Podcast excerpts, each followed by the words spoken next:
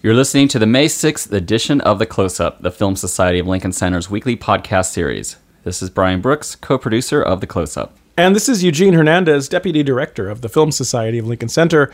On this edition of The Close Up, we're featuring French filmmaker Bertrand Bonello and actor Gaspard Ulliel, whose new film, Saint Laurent, opens here at the Film Society this weekend.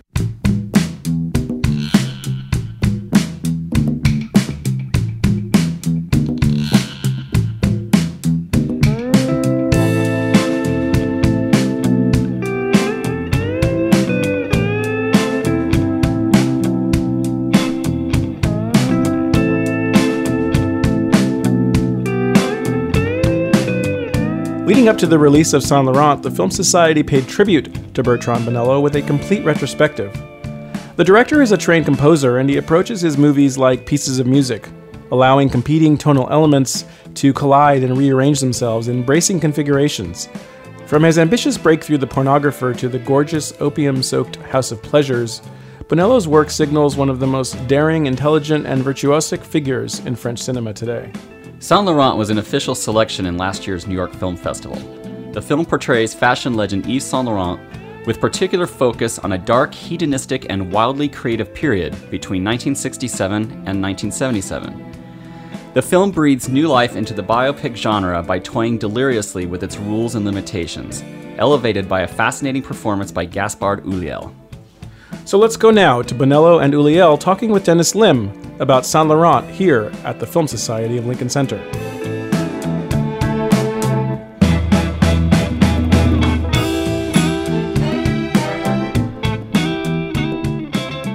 Okay, we have one guest here. Um,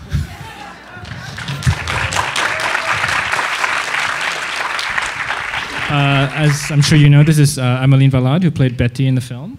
Um, thank you for being here. I killed the others, sorry.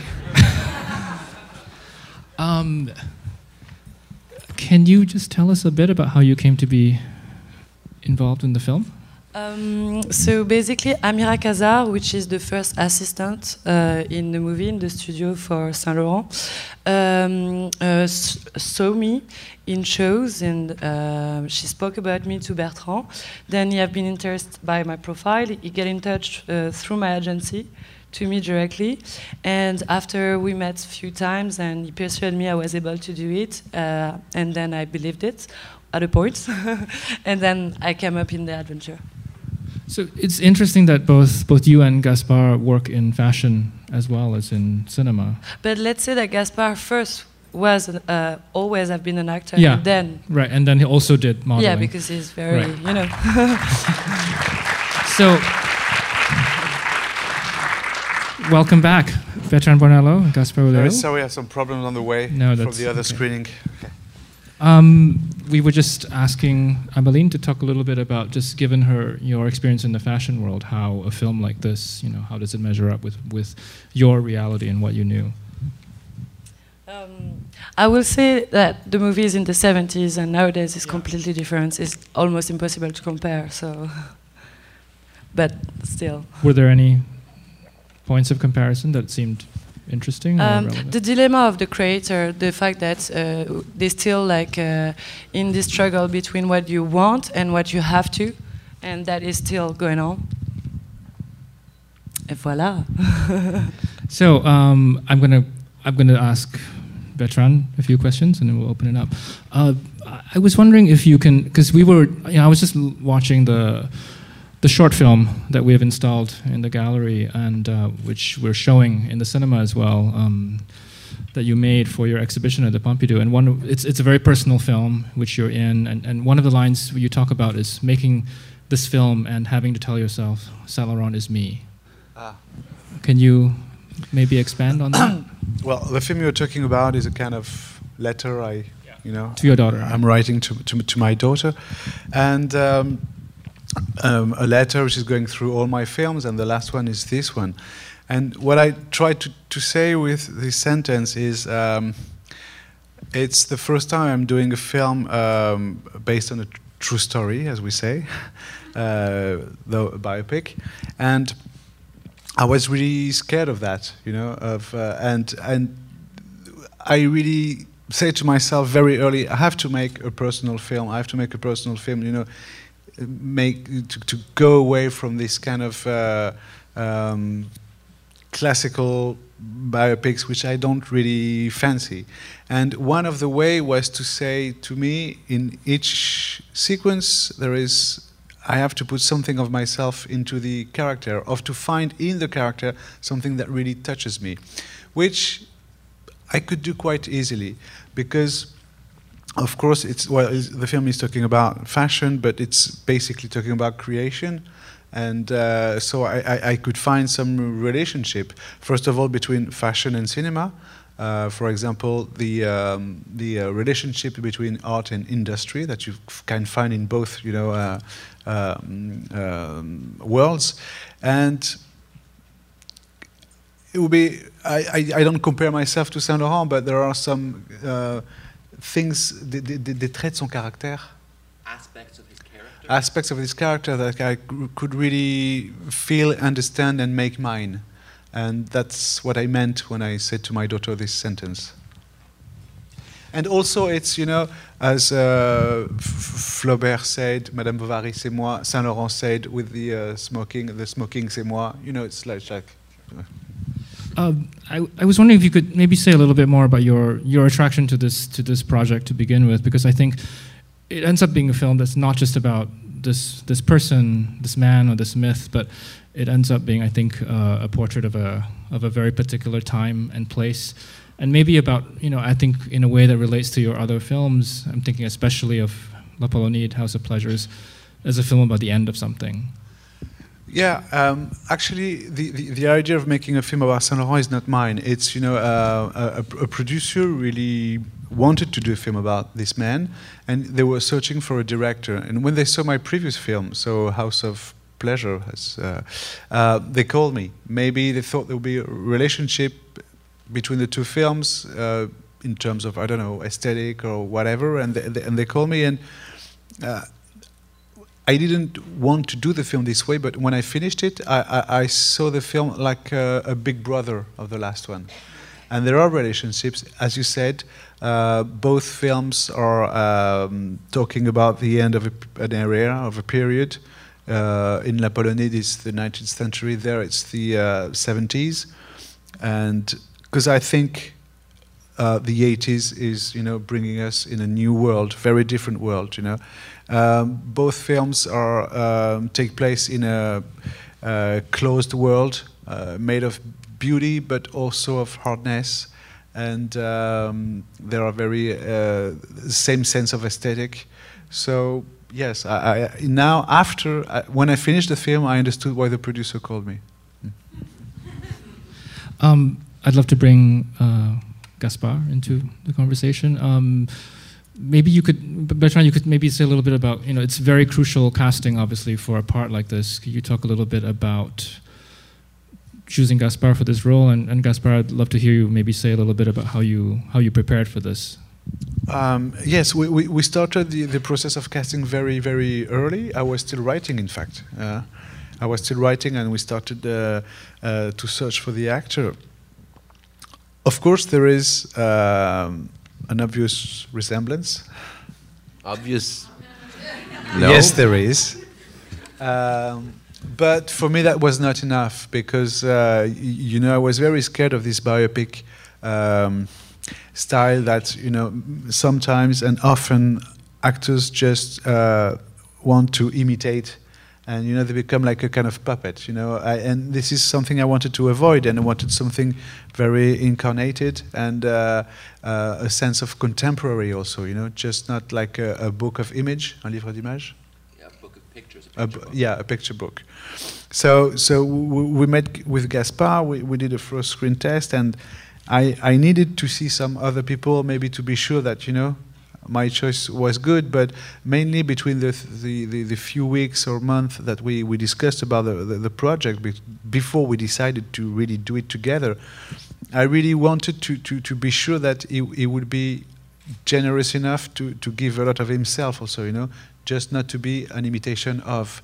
And I, we had many discussions about that and the fact that the character I was looking for uh, would be like 50% of Yves and 50% of himself, you know.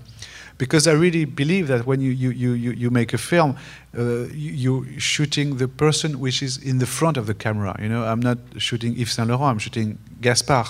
Or I'm not filming uh, Jacques de Bascher, I'm filming Louis Garrel, you know. So you, you need to, in a way, to fall in love with the actor, not only an idea of a character. And this process took a few weeks, and then for me it was just uh, like uh, an evidence that we were looking also for the same work, the same film, and the same character, the same way to, to, to find it, to search it. Yeah, I, I, that's true. We, we, went through a few meetings, and I, I, think, yeah, as you said, the idea was to to see if we were actually on the same page, on the same wavelength about the typical biopic, you know, traps. We we wanted to be sure that well, he wanted to be sure that I, I was agreeing to actually avoid the same stuff he wanted to avoid.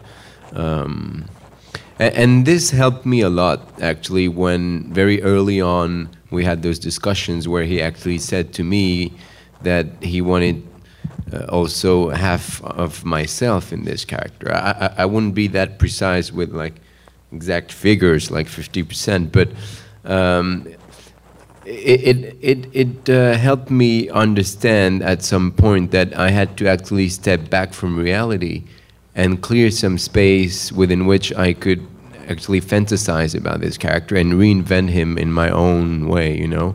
And that's when all of a sudden it became really interesting as an actor when I understood that most of my work prior to the shooting was to actually go seek and dig in my into myself, into my my own memories, my own life, my own emotions, and that I think was the only way to achieve the the the the, the correct uh, portrayal of this man and to make him real and truthful. You know, because in the end, when you think about it, about it, cinema is just seeking and finding truth through artifice and, and lies.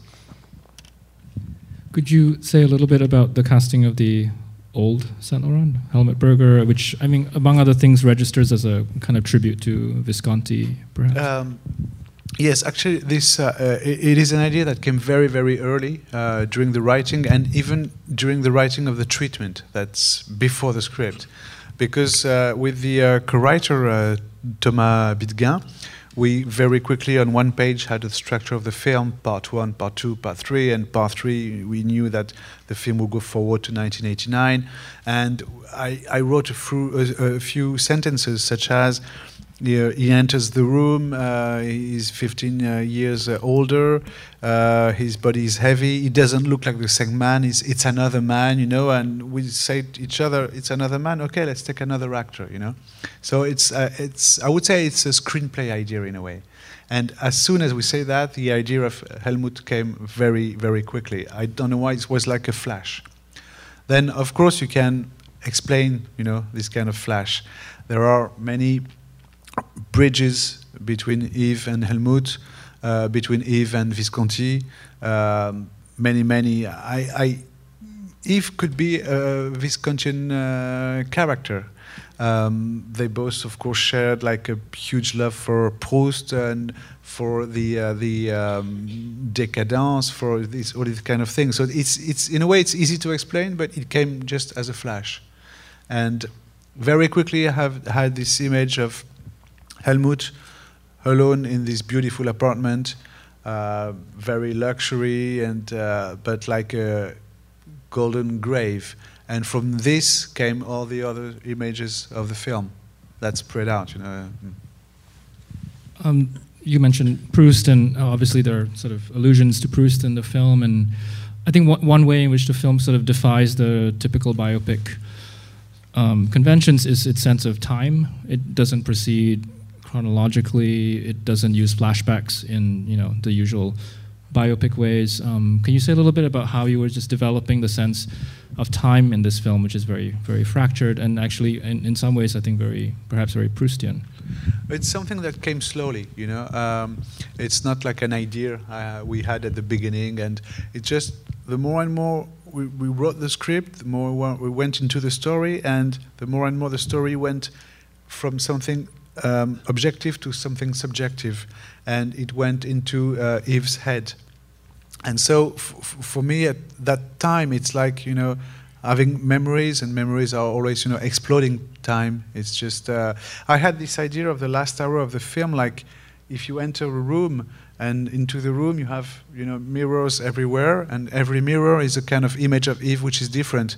And you just you know turn around and all this image come come to you.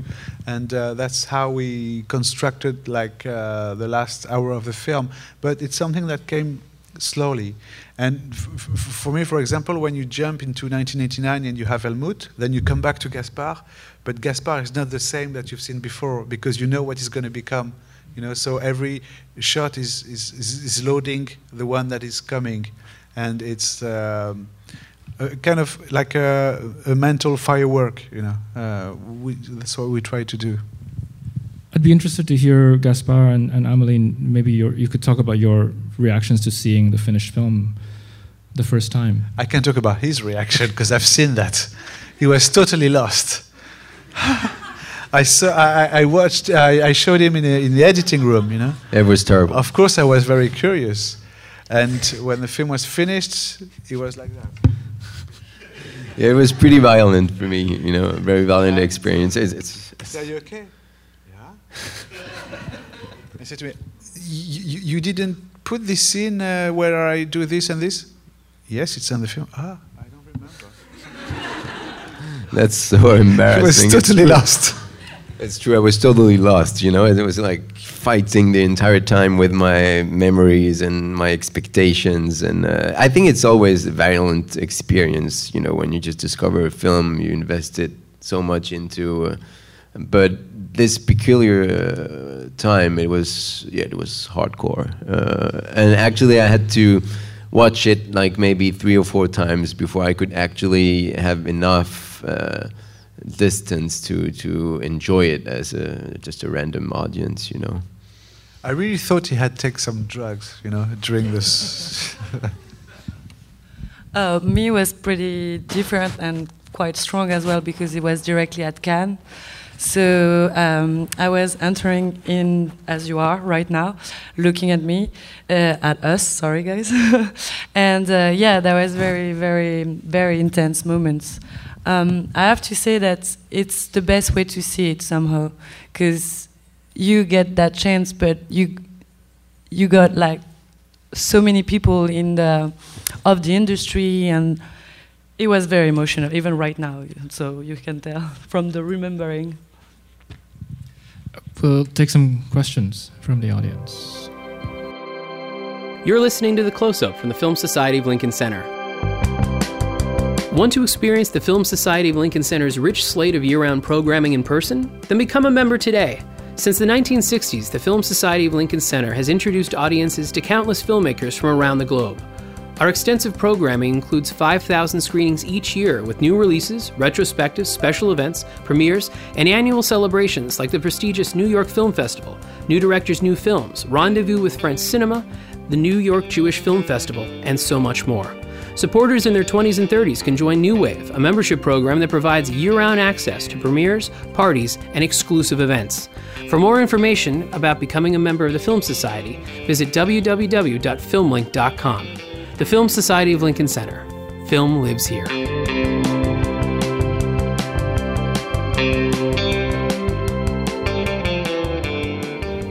Uh, the question is about the clothes in the film. Um, I have to say we didn't have the support of you know um, the brand or anything, so we had to redo everything, um, which was a fascinating work, huge but fascinating. So we uh, we we we did uh, an atelier of haute couture for three, four, five months, and. Um, uh, did all the dresses you, you, you saw, the two uh, fashion shows, 71 and 76. We redid everything exactly the way they did it 30 or 40 years ago. Yeah. In total disorder. but I guess most of the films are done like that. Uh, Um. Well, actually, we, we shot 80%, I would say 80 or 90% of the film in the same place. We, we invested this uh, huge uh, building in, in Paris. Uh, it's what we call Hôtel Particulier. It's like a big uh, uh, townhouse uh, in the 16th arrondissement that belongs to some Qatar people, but it's just totally empty. So we rented it, and we could actually do everything we wanted inside. So we recreated so many different sets. It was like a studio in the middle of, of, of the city, you know. So. So actually, when you have all those sets available, you can just shuffle everything and just uh, you know mix all the scenes. So it was yeah total disorder. Yes. This question was for Bonello, and it asked whether the style and look of the film was at all influenced by the work of Andy Warhol. Um, well, i i- it is true that they were close. Um, that uh, Andy Warhol uh, did uh, portraits of Yves and his dog. This is true. Uh, but I invented the, uh, the the correspondence, the the letters, the correspondence, because.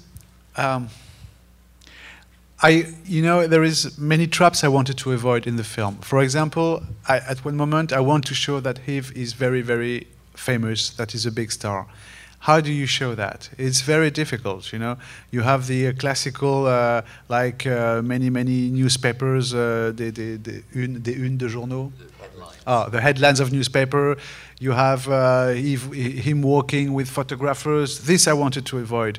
So I had the idea of two great artists, very famous, one in America, one in France, and just a letter saying, "You and I are today the most famous artists," and everything. You don't need more, in fact, you know, uh, to, to, to, to, to understand that, and it's much more intimate that those all these uh, artificial, uh, you know, ways of telling the, the fame.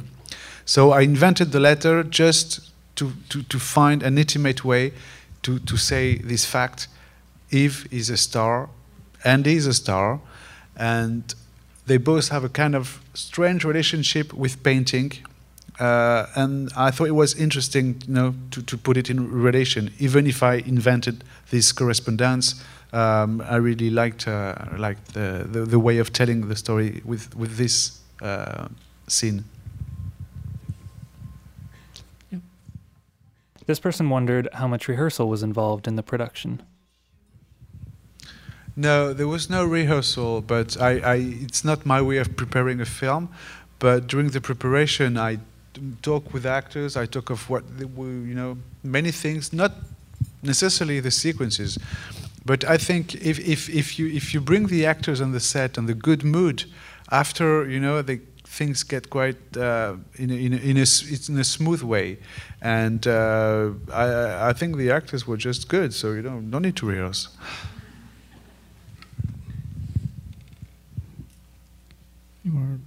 Yes.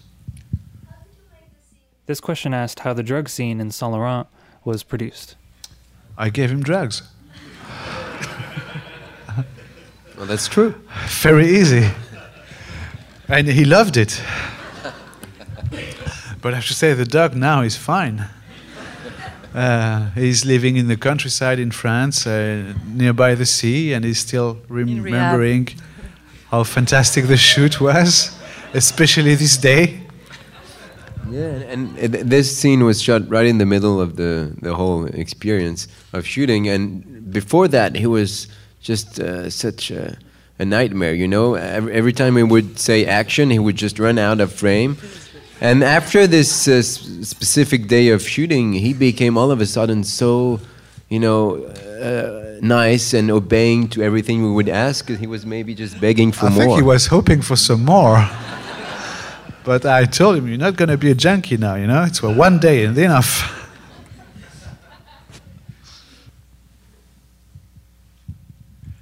Yes.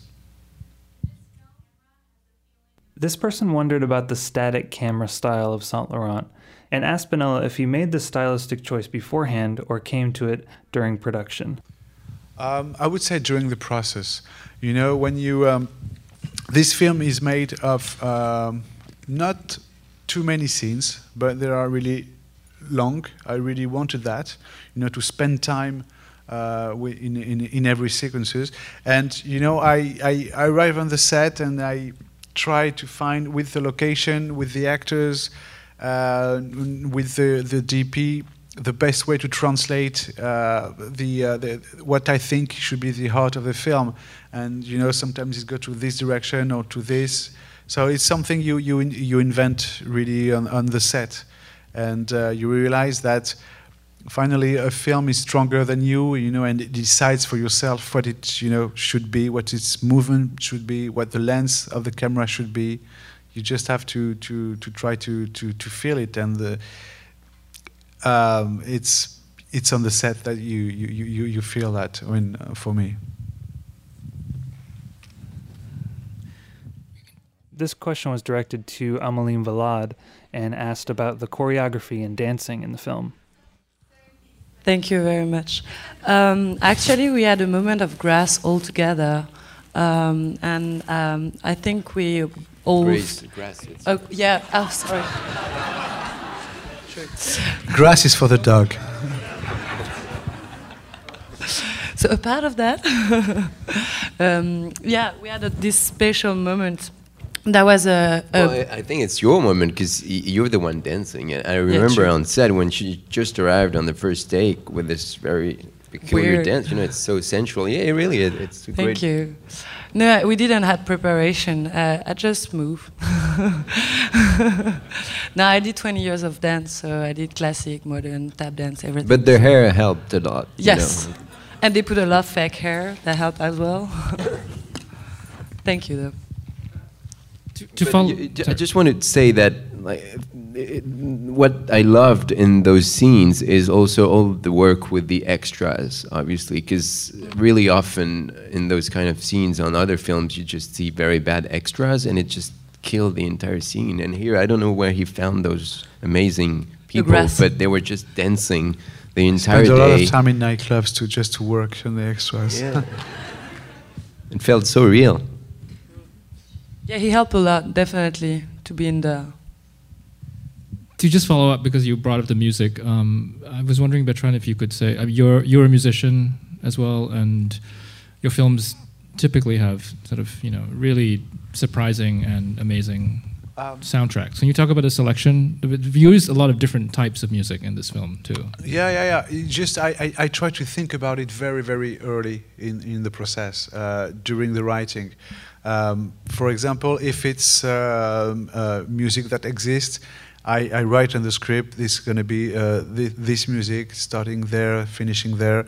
If it's music that do not exist, I, I, I try to record it at the same time I, I, I do the, the script because I, I really believe that music is here to, to say something. It's not an illustration that you put at the end of the editing, just you know to. It's it's uh, it says something, so it has. It's like a script, in fact, you know. So I, I try to think it very very early, and in this film, I really wanted the, the, the music to be uh, always inside the, the, the, the scenes, not like a score.